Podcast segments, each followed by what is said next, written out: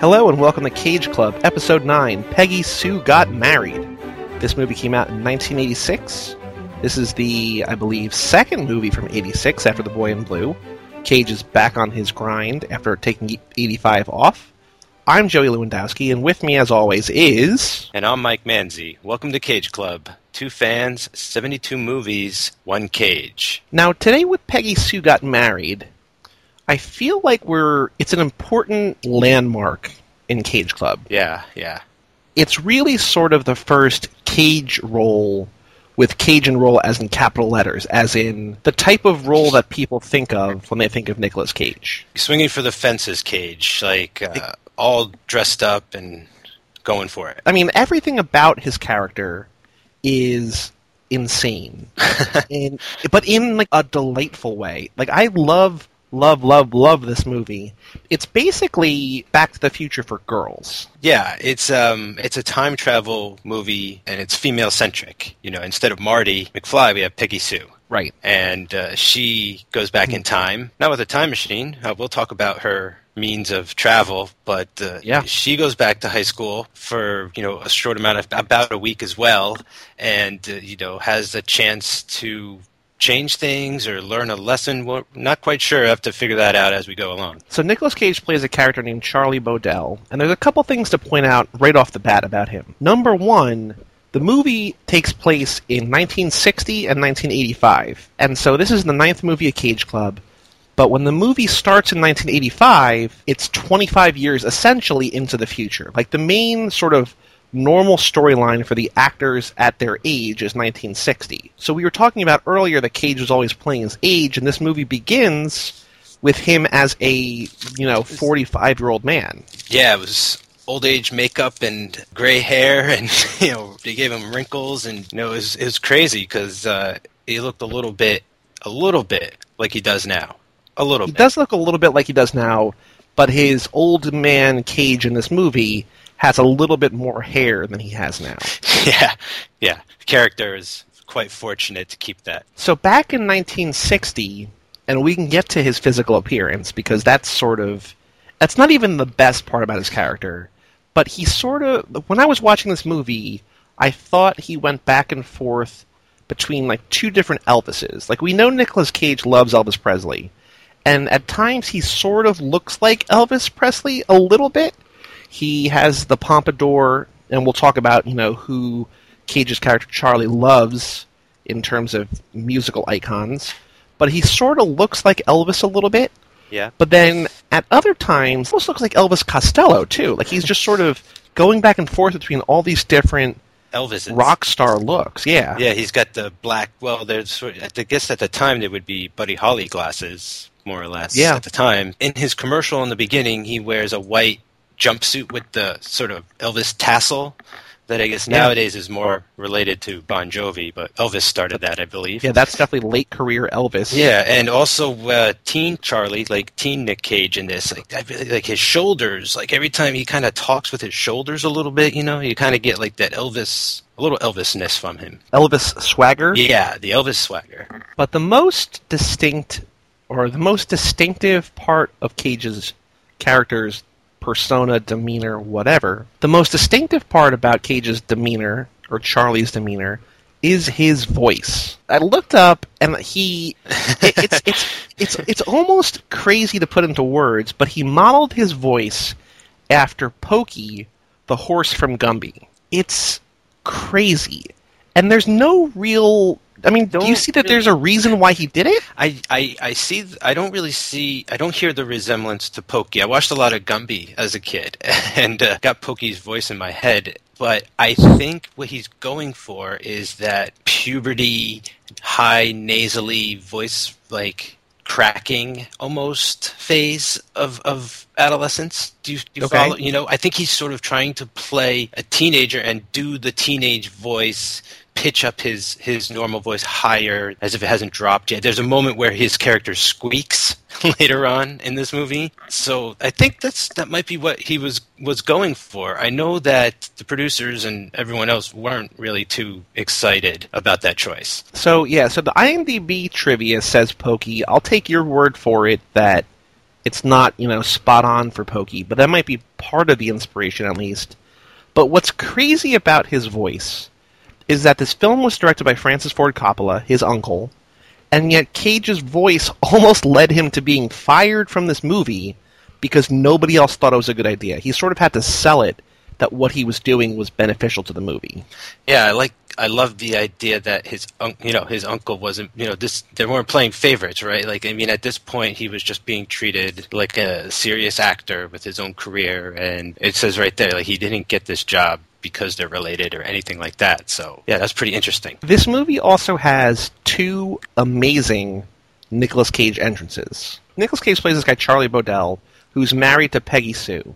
And at the beginning of the movie, they're not divorced, are they? They're just sort of on the rocks? I believe they're separated. So okay. It's, you know, about at the point of filing papers. He plays this T V infomercial salesman? He's Crazy Eddie, basically. That's what I got. As a kid growing up, there was this guy called Crazy Eddie who sold stereos and had these commercials very similar to that. And I thought he was, they were modeling Charlie off of Crazy Eddie because, you know, he's got this, this these wacky game show-esque commercials for his stereo shop or his appliance store. Well, you find out a little bit later in the movie that Cage's father owns a department store or an appliance store, and he doesn't want to work there.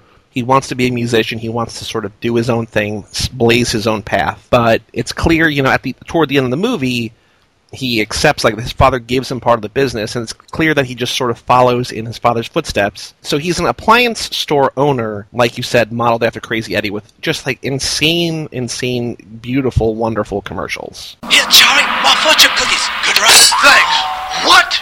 Next week we'll be selling Sanyo remote control V C Rs for two hundred ninety-nine dollars. Look, it's Dad. Oh, no, I'll go broke. You'll give away Mitsubishi giant screen television sets for one thousand two hundred ninety-nine dollars? Oh, no. You won't be uninstalled on microwaves, your video recorders, ovens. Mom, you're not looking. Not just Please turn that off. So I really thought this scene, this opening scene, was like super economical as far as just filmmaking and screenwriting is concerned. Yeah.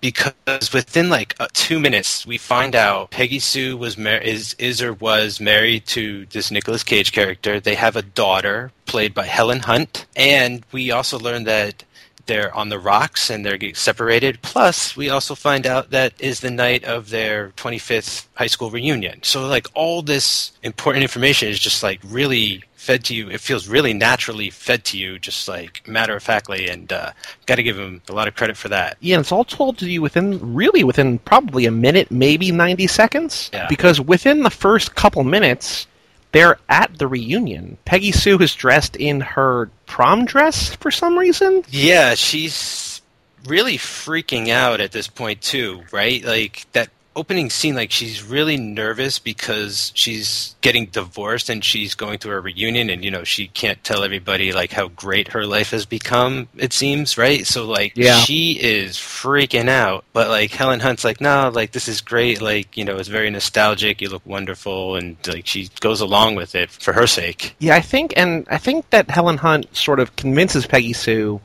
that things are going to be okay, but then as soon as they get to the reunion, they walk in, and there's pictures of, looks like basically yearbook pictures, like black and white pictures that are blown up for the wall. Yeah. All over the place, it seems to be Peggy Sue and Nicolas Cage. She's not only walking to the past of her relationship with all these people, but walking to a past where she was in love with this guy that she married, and then she's on the on the rocks with, about to get divorced from.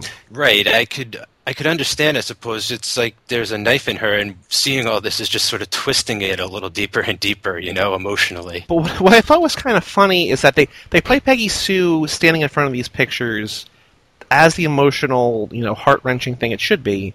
But then, like, they introduce other characters, like Jim Carrey's character, who's just basically standing in front of his own picture, living it up. There's the other girl. They're taking a picture of her, and she's like make the same like screaming face that she's making in the picture. Catherine Hicks, like, yeah. Everybody else loves their pictures, so everybody else is sort of, you know, content with their life. But Peggy Sue is just the one that's not too happy with what's going on. It's pretty cool. We get that scene of all the cast characters. Like, we're going to see all the characters that we're going to see again as kids.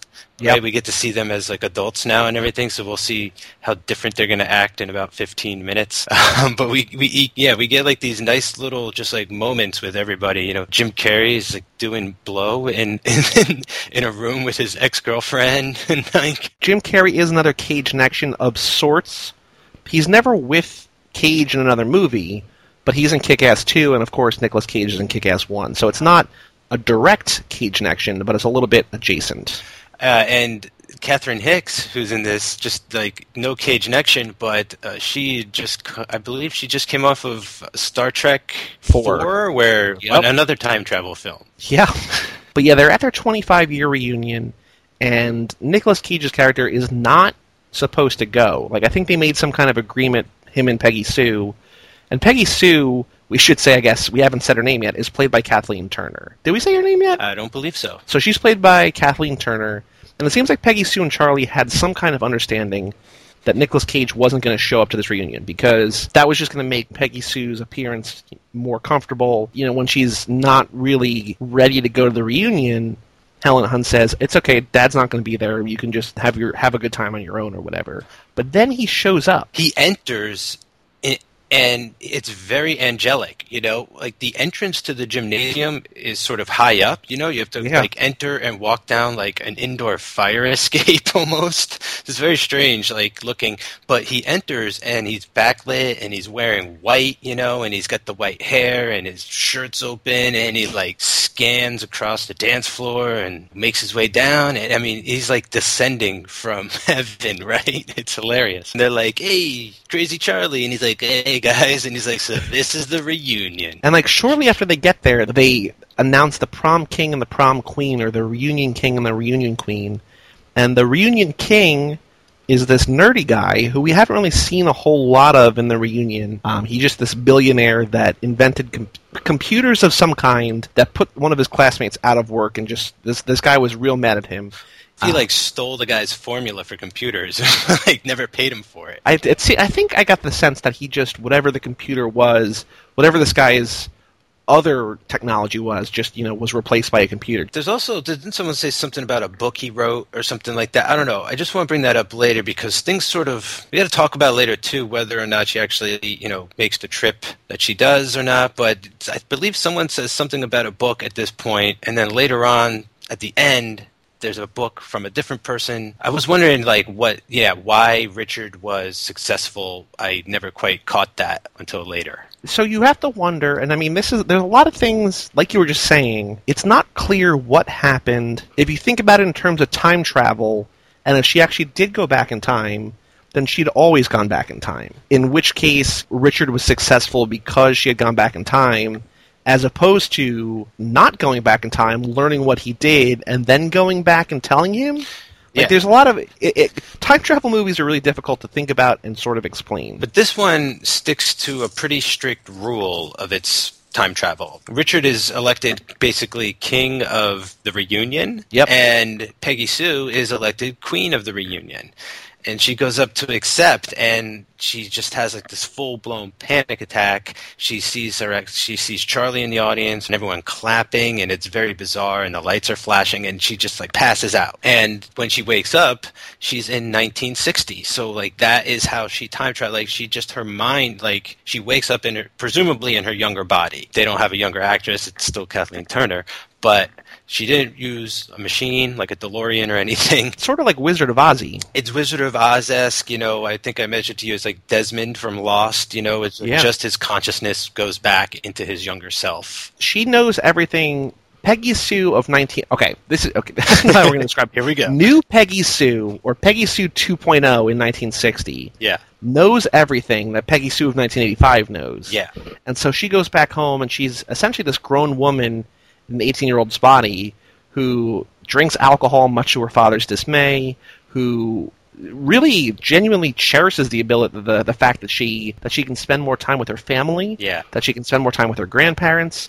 It's it's really sort of a sweet, the things that you realize later in life are important to you, and the things, conversely, that you thought were so important that ultimately aren't important, like when she takes the algebra test, she just sort of has the wisdom to know, these are the things I should be paying attention to, and these are the things I can completely and safely avoid. Yeah, to me that's sort of like her like needing to get her parents back together and kiss so she exists. It's like her needing to realize, you know, what is important and the things in life that, that matter and to cherish the moment, and her relationship with Charlie and the way that, that it's so interesting when she goes back in time because her problems with Charlie in the past are, are like she's dealing with them in the same way she would as an adult, and she comes across like a teenager, you know? A little bit later in the movie they have an argument that that's basically an argument twenty-five years in the making, but in Charlie's timeline, it's only been, you know, on the rocks for maybe a couple of weeks. Yeah, and it also feels like this is the kind of argument that the teenagers would have, right? It would be this half-sided, disjointed, confusing, you know, uh, impassioned expression of just like anything that they were thinking. When she sort of mentions future events and he's like, "Who you? Who's Dolores? What are you ta- like? Or who are you talking about? What are you talking about?" I don't know. I, I bought it as just, yeah, it's just like a crazy teenager, like confused and not even sure what going on. Well, I think that you maybe it, it's it's her character's reaction to the way that when she sort of first pops back home and she's drinking alcohol and she's trying to like she's basically trying to explain herself. She's no, like I'm a grown woman. Like she thinks it's all a dream, which it very well may be, but she doesn't think that any of this is real. So she's just going to go about and do her thing and not what care what people are talking about. But even though she is mentally Peggy Sue of eighty-five, everybody else still treats her like she's Peggy Sue of nineteen sixty.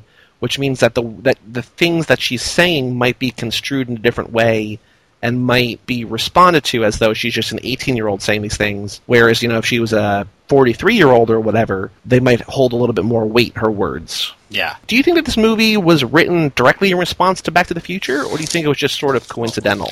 Was there time to write it after Back to the Future and make it? Uh, it's possible. It's possible the way Hollywood works. It's There's probably a couple similar, you know, I wouldn't be surprised if there were similar scripts floating around at the time, or they saw Back to the Future and they said, you know, we need we need to do this with girls. It happens a lot in Hollywood. Like, you remember like a couple years ago when The Prestige came out, The Illusionist came out at the same time. Like, there's never movies about magicians, and all of a sudden in the same summer, there are two movies about magicians out of nowhere. Yeah. And that happens every once in a while, that there's just a topic or a theme or an occupation or whatever that nobody's talking about, and then all of a sudden there's like two or three movies. And I wonder if, you know, Back to the Future came out in eighty-five, this came out in eighty-six. I wonder if something happened in like eighty-two, eighty-three, eighty-four that inspired the writers of both these screenplays to write time travel movies. You know what I mean? Like, I wonder yeah. if there was like some big scientific breakthrough or some kind of...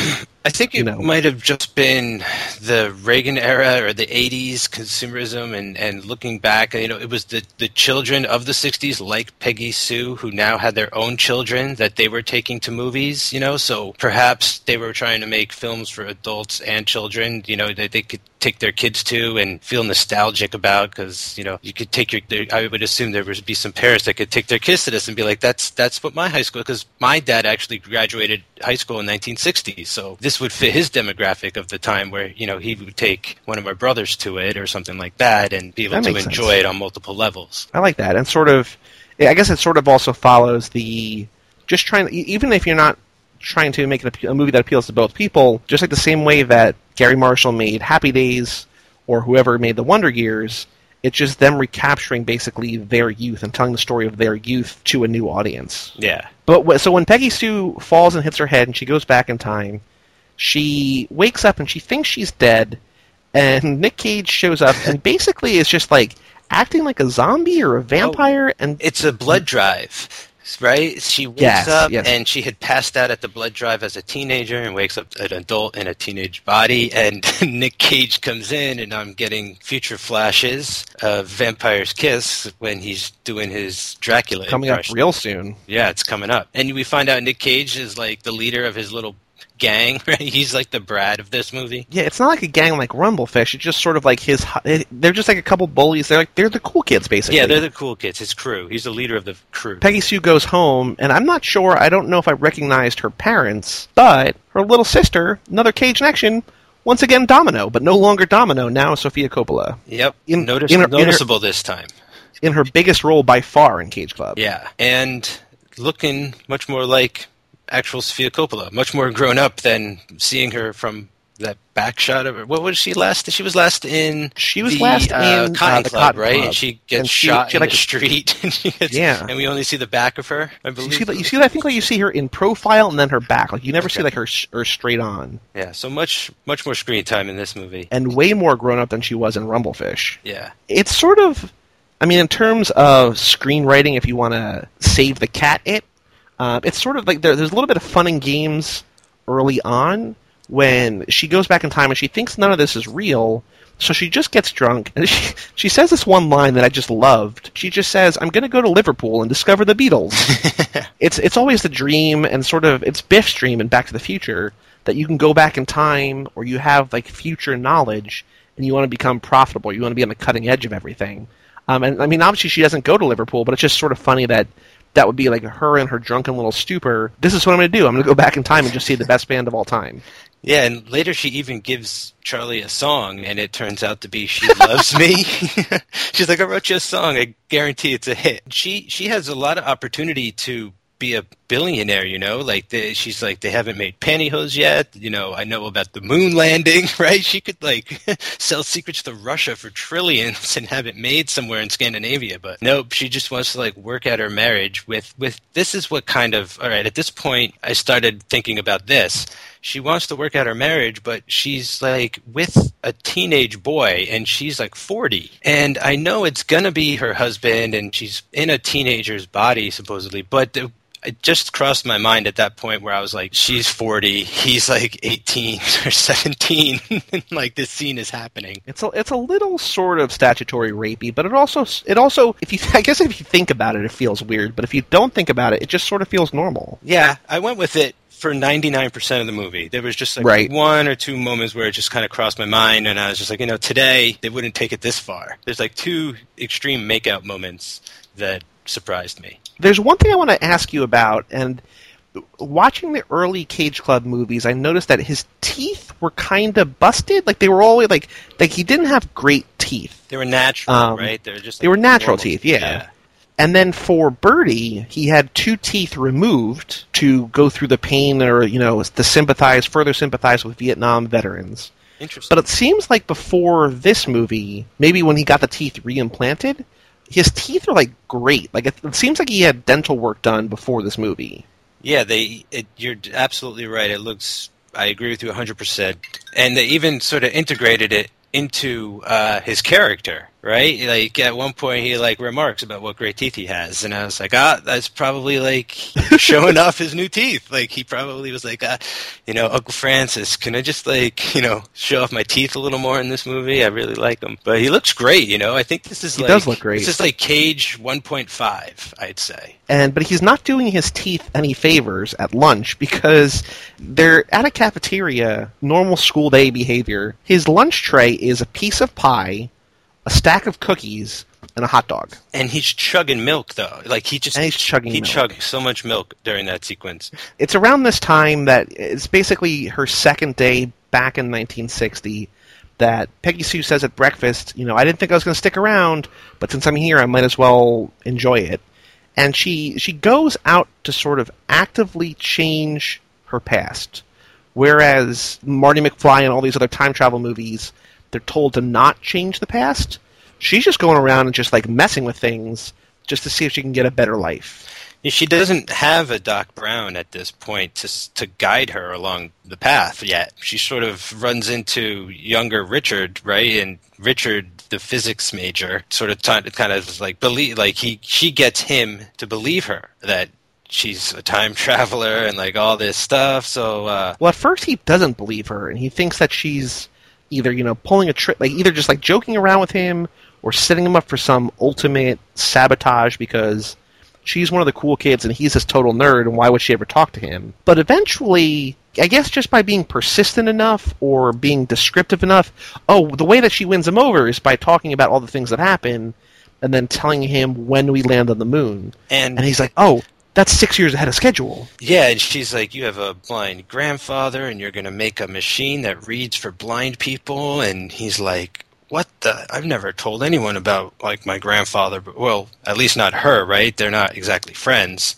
So, yeah, right. Between that and the moon landing, he's super convinced. And then once he finally believes her, he tells her about his, what he calls the Richard Burrito theory, that time is a burrito. And it, it makes no sense, but it's great. Well, then we have Richard's burrito.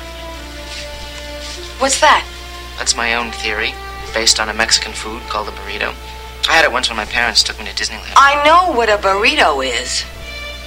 Well, you see, I think that time is like a burrito, in the sense that one part of itself will fold over, and then it will just touch the other part.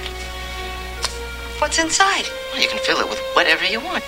You can fill it with memories, with experiences, trigonometry, anything.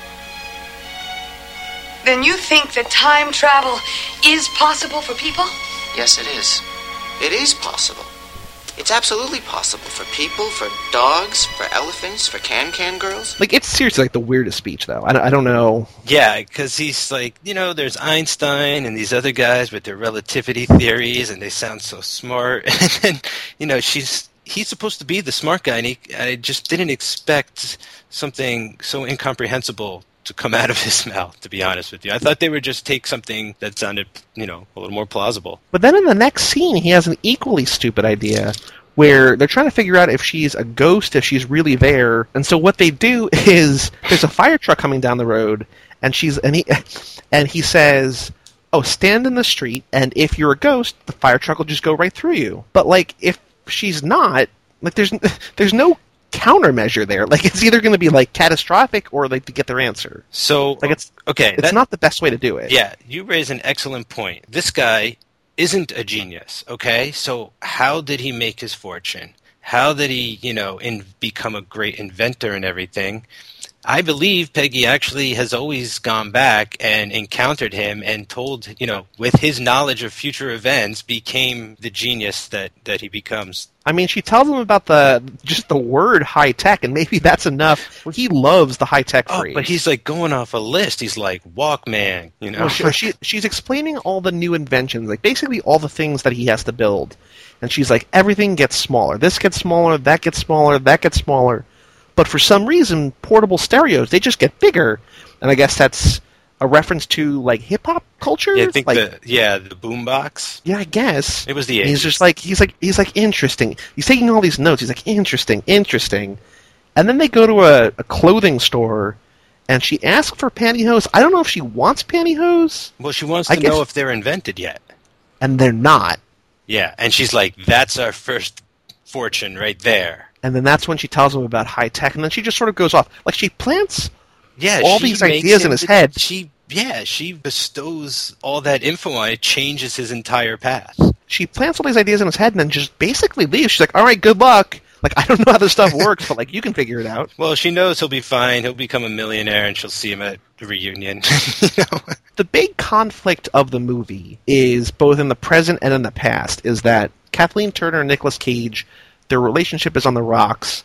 And so she goes back in time because you find out later that the reason they got married when they did, which is basically right out of high school, because she got pregnant by Nicolas Cage on her eighteenth birthday, or she gave birth when she was eighteen. Yeah, she gets pregnant on their eighteenth on her eighteenth birthday. She figures that if she never gets pregnant, if they break up back in nineteen sixty, then her life will be completely different, and she won't be married to him. She won't go through this heartbreak. But she won't have Helen Hunt either. And she, she is very sentimental about her kids, and she keeps talking about her kids. But then what's confusing, and, I, and we can get to it later when you sort of have the reveal, is that she has her locket that it turns out that Nicolas Cage gave her, and she says the kids in the in the locket are her kids. But then at the end of the movie, Nicolas Cage says, no, it's you and me as a baby. I'm not sure if that's like a time travel thing, or if she's misremembering, okay, or, so if it, or if it's just as simple as she changed the pictures, or what. So when he gives it to her, it's in nineteen sixty, and it's pic- right. and it's pictures of them as babies. But in the beginning and the end of the movie, it's nineteen eighty-five, and it's pictures of their kids. So she just swapped the pictures out. It's as simple as that? I believe, you know, within that time, she, yeah, she swapped out the pictures when she had their when they had their own kids, they put those pictures in at some point. But they looked they looked very similar. I think the point was they're the same. They are the same picture. I think you know. And she says one thing, and he's correcting her. I can I can buy that. Um, so in spite of the fact that she wants to break up with Nicolas Cage, I guess before she went back in time, they had plans to go on a date to this party. And so Cage shows up and has his little pre-date ritual where he folds down his rearview mirror and talks to this magazine cutout. You looked it up. Of who is it?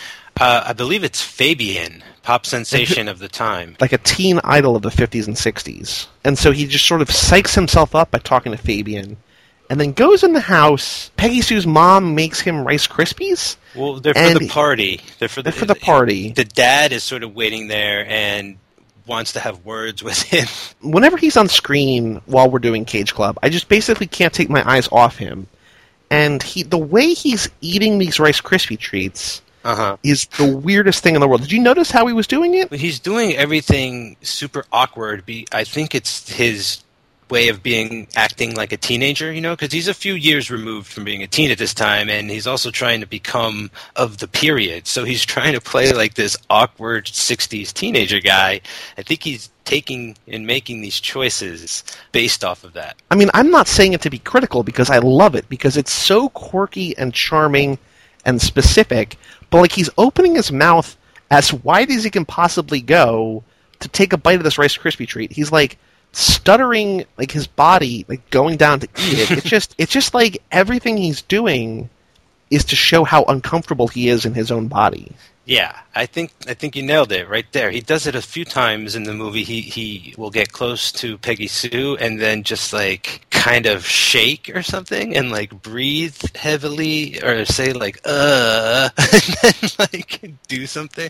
I don't know. Like he has a couple moments in the movie where he has like this nervous tick. As uncomfortable as he is throughout much of the movie, when he's on stage singing and dancing, as he is at this party, he is like the coolest, most confident man in the world. And even though Peggy Sue is, for all intents and purposes, done with him at this point, when he's singing, she just like falls in love with him again. Like she sees the the Charlie that she fell in love with originally. And even though she knows that they're going to have this rocky marriage and they're going to get divorced, she she can't help but love him because he's in his element. Exactly. He's he is in his element, and he's like super comfortable and like really confident and just like carrying himself really well. And, and I think she's just like totally forgot that side of him because throughout the years he's just been like selling too many appliances. You know, she hasn't even seen him perform since high school. So she's probably just, you know, caught up in all of that. all of the, you know, all the emotions that came back there. And I mean, the really the big decision that she has to make in nineteen sixty is she sort of has her mind made up from the beginning and it shifts toward the end, but it's whether or not she wants to stay with Charlie or instead go after this the stereotypical loner cool guy who, I think he's the one that at their reunion she tells her friends he's the only guy from high school that I wanted to sleep with. Yeah. Aside from Charlie. Yeah, um, he doesn't show up at the reunion either. No one really knows what even happened to him. So they're at the party. She's seeing Charlie sing. She's falling back in love with him. And then we get to one of those that you were talking about earlier, really awkward makeout moments. Suddenly they're just at makeout point together and going at it in the front seat. One thing is definitely leading to another. Peggy Sue is into Charlie again at this point, I think. You know, right now, I mean, the movie, they, they break up and get back together a lot, it seems, throughout this movie. And this is one of the times where it looks like things are going to go well. And she tell she says to Charlie, Charlie, let's make love. And the the, the interaction that follows is maybe, I mean, I, I feel like I say this every episode, but I also feel like I mean it every episode, is maybe my favorite moment so far in Cage Club. Let's make love. What? You mean sex? Intercourse.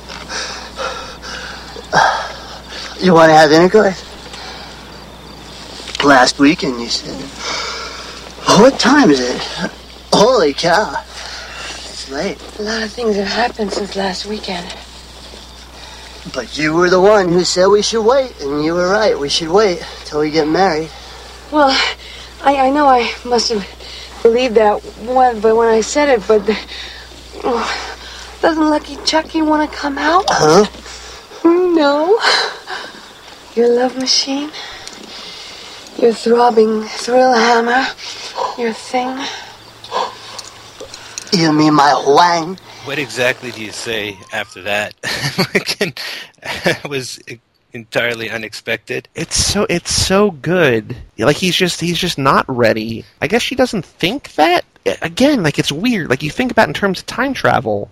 If she's always gone back, that means that she's always been there, which means that she would have remembered that it didn't go well. Not exactly, because it's always the first time she's doing it, right? So she goes back and inhabits her old self, and when she leaves that body, she'll wake back up as her teenage self with no memory of what happened. Yeah, she only goes through it once. She's not transporting her body, just her consciousness. That a la Desmond, like you were saying earlier. Yeah, so I think that that would... will enable her to sort of wake up in the future with like these new memories or, or, or what have whatever you need to explain explain it. And I don't think we should necessarily get too far into the time travel element of it all because yeah. It's not Primer, it's not Time Crimes, it's not Looper. It's not these movies where time travel is like the driving force behind the narrative. This is a love story just framed around time travel. Yeah, it's not even as important as it is in Back to the Future, you know? Like, it's just much more the way they're telling the story frame. It's, it's used as a device to tell the story. And a- so after they have this sort of failed make-out point session, she goes off and she finds this beatnik, and he's alone smoking a cigarette and writing poetry. What's crazy is what else is happening at the diner at, like, midnight. You know, there's kids dancing on the countertop to the blaring jukebox music. I mean, it was it's a different time. nineteen sixty was pretty crazy. Yeah. I just love how hard they, they sell the era in this movie, though, because just, you know, from the cars and the clothes to, to stuff like that, like, it just it's constantly reminding you. And so she sits down next to the beatnik guy, and he, just like his, Richard... His name's Michael. Just just like Richard, Michael's not really sure why she's doing this. Like, he, he's sort of thrown off by why she all of a sudden is talking to him, but he they they leave together on his motorcycle, and there's like this little visual gag as they're leaving. Some of their friends drive by, and the guy is driving the car, and his girlfriend is like straddled facing him, and they're just making out while he's driving. Yeah, I think that's Dolores. She's sort of like the easy girl. Um, she's the one like making out with everyone at the party and stuff. She sees them and is like, "Ooh, I'm gonna like tell everybody that Peggy Sue went off with Michael, the, the commie beatnik, you know, weirdo loser guy." They just go to some, like, secluded outpost. They, like, smoke a joint. I don't exactly remember where she said she found it, but they, like, they get really high. Then they talk about poetry, and then they make out, and I think they, I think she actually does it with him, right? I mean, they kind of cut away before, but, like, as the as it fades away, they're they're... petting. They're doing some heavy petting on the ground. Yeah, so she like goes back and commits statutory rape to fulfill one of her childhood fantasies, which, you know, you're uh, not exactly supposed to be thinking about while you're watching this, but... No, but she she effectively at the same time convinces this guy to basically be Kerouac, right? Like, like to go on the road and just sort of do his writing and become his own man. Yeah, she's like, that's that. Take that night together and, and use it and let her propel you. You know, we can't be together. You know, we were just, that was our time. And he does. He's like totally into it. He's like, yeah, I can dig that. Uh, that's when Cage sneaks into her house, right? Like, she goes home from the date with Michael. Nick Cage... like opens her window and sneaks in, and it's gonna. He's got a pillow. He's gonna smother her. Yeah, but then he like he, he can't do it. He can't go through with it, and she wakes up. But like it's it's so crazy and out of character for him that he very well could. Like she doesn't wake up when he walks in, and he's right just about to do it right then. Yeah, it's shot like a horror film. Like, what is happening? Where did this come from? And this is really sort of the boiling point. Like, this is where everything, it all comes out at once. Yeah, they go and argue in the basement so they don't wake anyone up. This is what I was saying earlier. This is the argument that's twenty-five years in the making. That it's all the frustrations, and like Nicolas Cage doesn't understand everything that she's saying, and there's no reason that he could.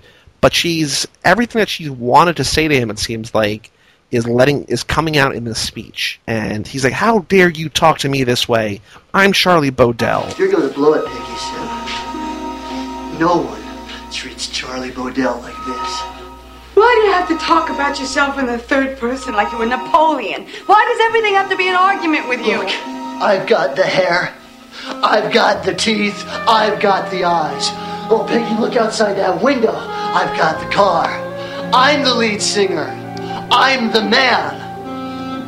Why are you arguing with me? Yeah, they're they're like standing up to each other at this point, right? They're like both sort of like they won't cave, and they end up. Well, I guess they're they're never actually. I mean, they're always on the verge of breaking up throughout this movie as teenagers, yeah. And this is like one of those points again where they they leave it, and no one is like really happy. What does he say? He's like he goes like she's like you know I'm trying to save you from a future of disappointment with your singing, and he's like you know I just got to give it a shot, and you know someone just needs to believe. Believe in me, and you know I'm going to be just like Fabian. You'll see. But she doesn't believe in him, and I don't know if she's because. And I, th- I really do think, and this is where the time travel thing comes in, because she has this consciousness, and she goes to meet up with Michael again. I think that this is like after this huge argument, they separate, and it feels like she's once and for all sort of done with Nicolas Cage. Well, I had a I had a theory at this point. Okay, so. Let's call it the maybe there was an original timeline. We'll just call it the original timeline. And Nick Cage did go after high school. You know, he got Peggy Sue pregnant, but then he did try and, and make it in a music career and failed, and then had to sort of like come crawling back to his dad to get work. And so now it's like his second choice, and you know he didn't. He's very disappointed. And I think what she's trying to do is save him like all that aggravation and just you know. Quit the singing now and, you know, realize realize that you could just go into the business and be happy and fulfilling and just, like, raise a family. And so then maybe maybe she's successful in that in this alternate timeline. Yeah. Because she goes to meet up with Michael again, and they're at another diner late at night, and he, seemingly sort of out of nowhere, is like, I'm leaving, I guess, she like, ten minutes after we graduate, I'm out of here. He's like, come with me, let's move to Utah. And she's like, no, why would I want to do that? Like, that doesn't, that doesn't sound fun at all. While she's, like, shooting down this guy's hopes and dreams, she hears some terrific singing, and she looks up in the original timeline. This is not a diner that she would have been in. Right. I don't believe that this scene happened in the original timeline because they didn't have the argument in the basement to sort of advance this um, state of affairs, right? And it seems like after this argument, Nicolas Cage basically writes like a love song or like a breakup song or like basically just whatever it is, a song pretty much about the argument he just had with Peggy Sue. And it's a great song, and he's doing a great job performing it. And I'm wondering, I'm like, this is like a really strange coincidence. Like, Peggy Sue wasn't expecting him to be singing, and he doesn't know Peggy Sue is there with Michael. So it's a really interesting scene. I think it's really well done, you know, in explaining that, you know, and just letting you know who knows who is aware of who in this scene. I, I think it does a good job. It, it definitely does. But in spite of that terrific performance by Cage, propelled by this heartbreak and his his lost love for Peggy Sue, the record producer who's in attendance at the diner doesn't think it's enough. You're I just I just not going to sign you. And, it, it, and it's it's heartbreaking for Cage. He is crushed. He's just dejected. you know, hangs his head. In the original timeline, this might not have happened. And like you were saying, he might have gone on and ha- experienced this moment several years down the line. But in the alternate timeline, this is sort of the, the final straw. After the girl he loves tells him to quit singing, sort of out of selfish reasons, but also out of trying to help him be like live a happier life. Or embrace the future that's his. Between that and between this record producer saying that he's not cut out, like he's he's not going to sign him, he just sort of, it seemed like he sort of gives up on singing at this point once and for all. Yeah, pretty close to it. Um, she like has the moment where he tells her, doesn't he tell her like I had an audition and it didn't go well, and she's like, well, I wrote you this song, maybe this will work, and that's what turns out to be like a Beatles song. uh, yeah, Kate, yeah, it's, it's She Loves You. Yeah, and he like changes the yeahs to oohs. Peggy Sue, wait a minute. Listen, I cut shop and I did some work on your song. You know it's not half bad for your first try. Of course, I changed all the yes to oohs, but listen to this.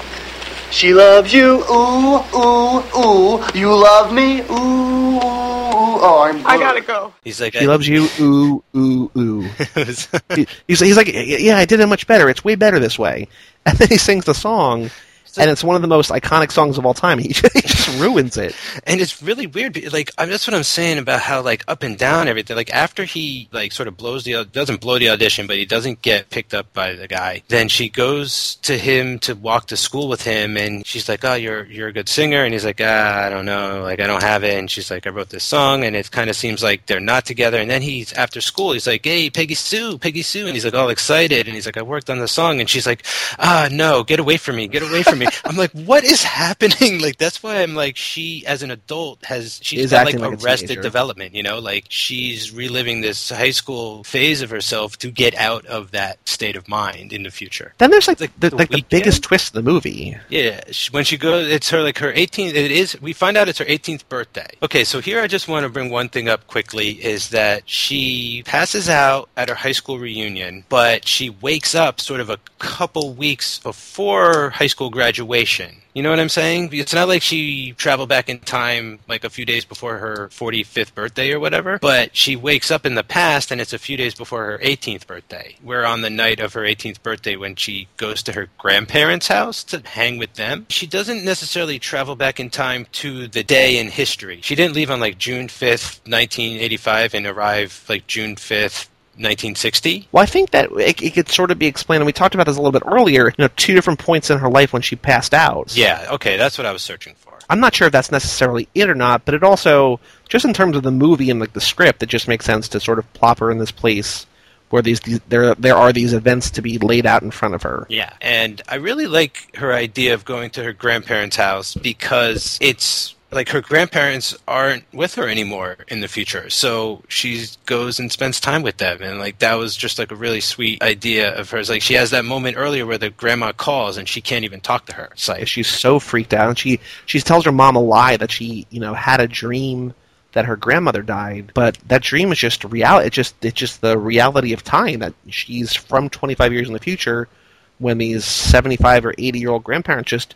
there's no reasonable expectation that they're going to be alive. And she's just so caught off guard when the grandma calls. But then you're right. She does just like a genuinely like sweet thing. And it's just, it's the mentality of an older person not taking for granted the things that kids take for granted and just spending time with her grandparents. Yeah, and her grandparents are pretty awesome. I got to say, especially her grandfather. I mean...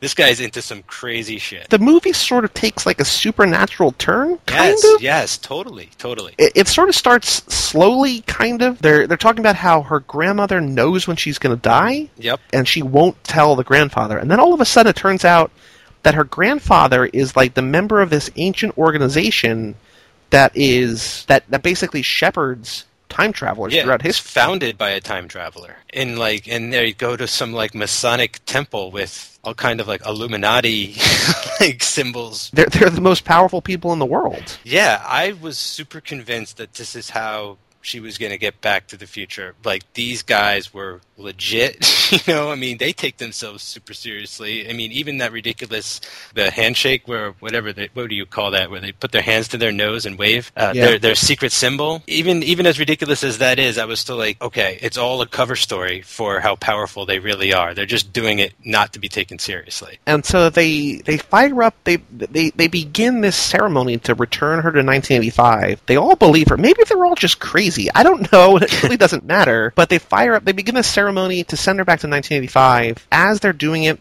there's like a lightning storm outside, and the power's flickering. And then in the middle of the ceremony, she disappears. And they're like, hey, we did it. But then it just it turns out that Nicolas Cage snuck in and kidnapped her and brought her outside because he wants to be with her. Yeah, he followed her up to Grandma's house and Grandpa's house. And, you know, I just uh, picture him... like listening outside their window as she's like explaining the time travel stuff, and just him going like, "What are they talking about?"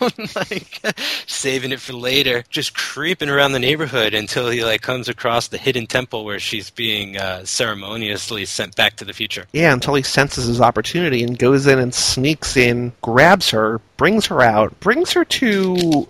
Where does he bring her? It's like a greenhouse or something? Yeah, I think it's the greenhouse sort of off to the side of the main house. She's freaking out, A, because she thought she was going to go back to her regular life. B, because she just broke up with this guy. Or, I mean, who who knows, like we were talking about earlier, whether she's happy with him or upset with him right now. But C, because she wanted to avoid him completely on her eighteenth birthday so that she wouldn't get pregnant. Yeah, she's like fighting destiny the whole time, where she, that's what I thought too. It's like, if I could just get far away enough from Charlie and not get pregnant on my eighteenth birthday, then I'll be fine and Skynet won't attack. But then I was like, you know, that's very strange, because she talks about missing her children, and if she, she doesn't get together with Charlie, she'll never have those kids. So she's in like a catch twenty-two situation to a degree. Damned if she does, and she's like damned if she doesn't, until she realizes like she should, you know, like she really does love Charlie. He, he doesn't. He ends up proposing to her. I think part of her always knows that that this is the man that she's meant for. This is the life that she's been meant to live. And it just going back in time and seeing the alternatives,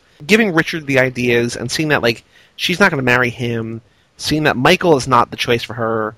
Like, she doesn't really have a whole ton of options. Charlie just seems like a genuinely good guy that wasn't happy with his life, but he's sort of the right guy for her. Yeah, I also got the sense that her getting pregnant at eighteen, she always sort of regarded that as a bit of, a bit traumatic, you know? She always, she sort of mentions it a couple times as like this turning point. Oh, if I hadn't gotten pregnant with when I was eighteen, this and that, and then I wouldn't have to marry Charlie. But now that moment isn't traumatic anymore. It's, you know, one of her favorite, it'll be like her favorite memory, you know, the night that they they, yeah, yeah, yeah, they yeah. first conceive, you know, that blessed their relationship. So I think, you know, maybe that was the whole point of her little journey, was to just sort of deal with her neuroses, deal with, you know, the issues with Charlie, and realize that they've been arguing about the same shit for the past twenty years, you know, and that they could resolve that. And it's through that sort of ultimate resolution that really brings her back to the present, because after Cage brings her to the greenhouse, he gives her that locket that we were talking about before,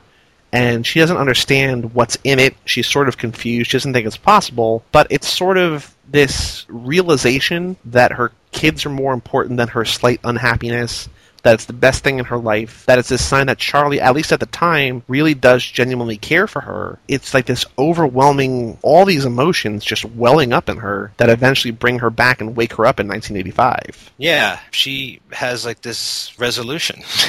And uh, the moment just like draws her back, and she wakes up in a hospital. So then now, the nineteen sixty Peggy Sue sort of returns to her original timeline, and I guess now she's on the ground in this greenhouse and overcome with love, and I guess that's when they have sex and become, and she becomes pregnant? Yeah, that's that's how I take it. And then she'll go to school Monday morning and show everybody her locket and be like, we're together. And they get to the hospital. There's this one shot of Helen Hunt walking in. Peggy Sue's in bed, and Nicolas Cage is sitting next to her. It's shot in a way that, like, it's looking at a mirror. Yeah. I don't know if you noticed, I don't know if you read this, where the camera was, there was no way to remove it digitally or remove it, however, from the shot. So there was actually no mirror there.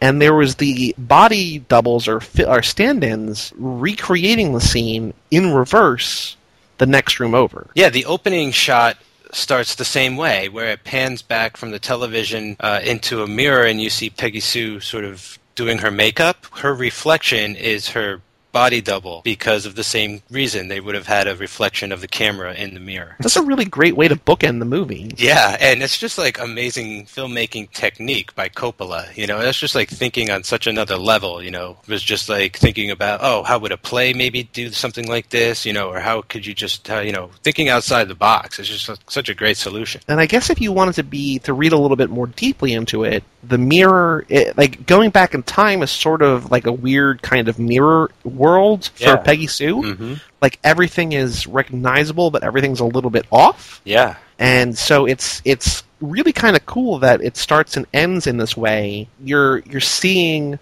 the world you know, and what you think is the world you know, but it's just like a little bit off. Yeah, it's a really cool way to make that point, you know, with a with a filmmaking technique, like in the shot itself. Like that's really cool. Okay, so in the end, when they're in the room, there's flowers from everybody, and then there's a book from Michael dedicated to their night together that uh, supposedly never happened. And I mean, in the beginning of the movie, it was Richard who had the book coming out, and at the end of the movie, it was Michael with the book. Now, I don't know if that was history being changed by any means like that. Um, I believe that, you know, Richard still went on to make his fortune with all that knowledge that he was given, because he really is just like, see you later. Like, good luck with all that. Like, never going to see you again. And, like, I'm sure it'd be fine. But, yeah, I don't know. I just felt like this is sort of like a relic of, like, the new sort of restored timeline, maybe. You know, this is the way things we're always supposed to be, in a sense, and like that's just like one symbol of like things have changed.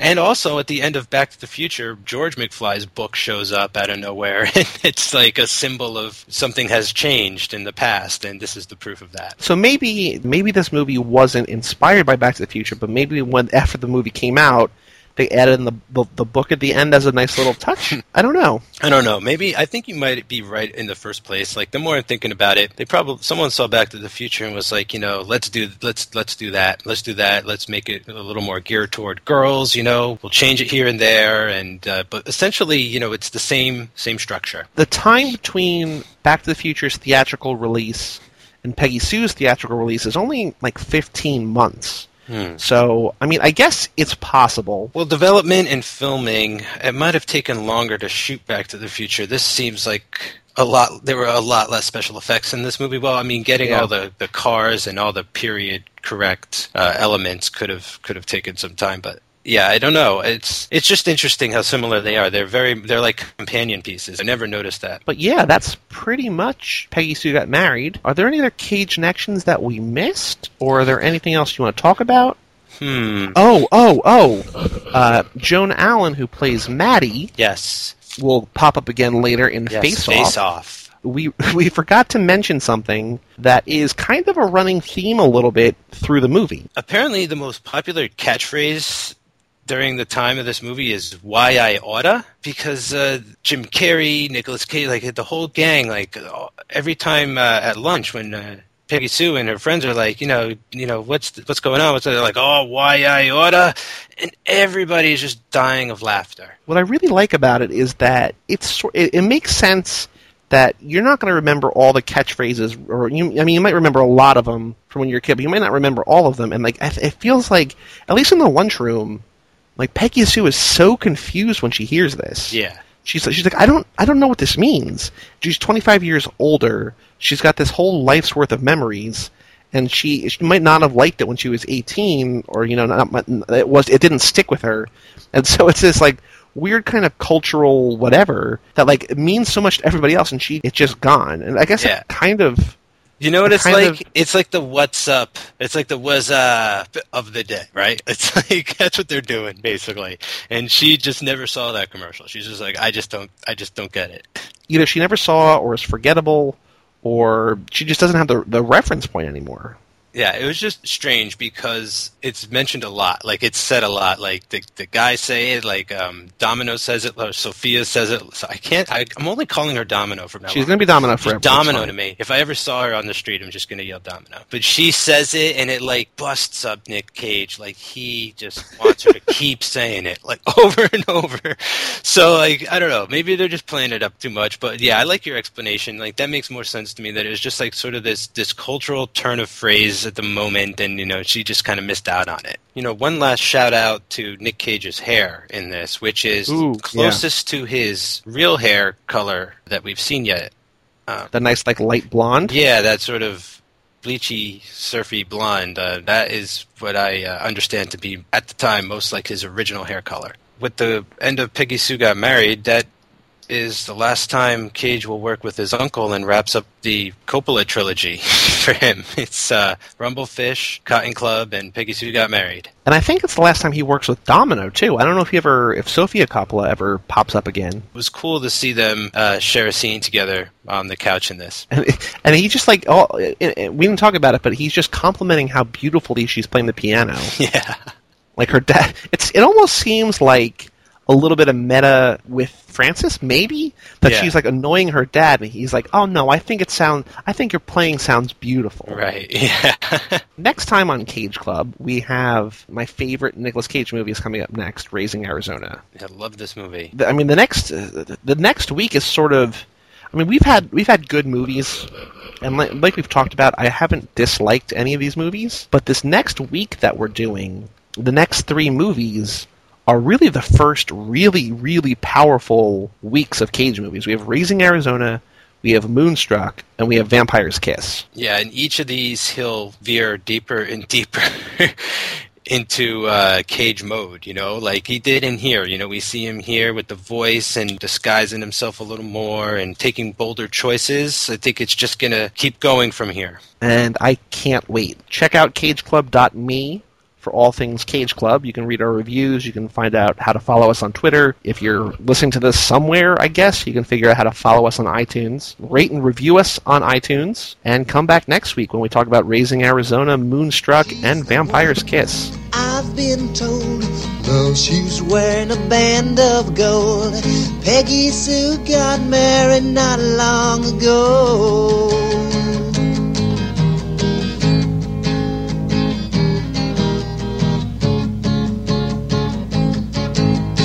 Peggy Sue got married not long ago. Bye bye.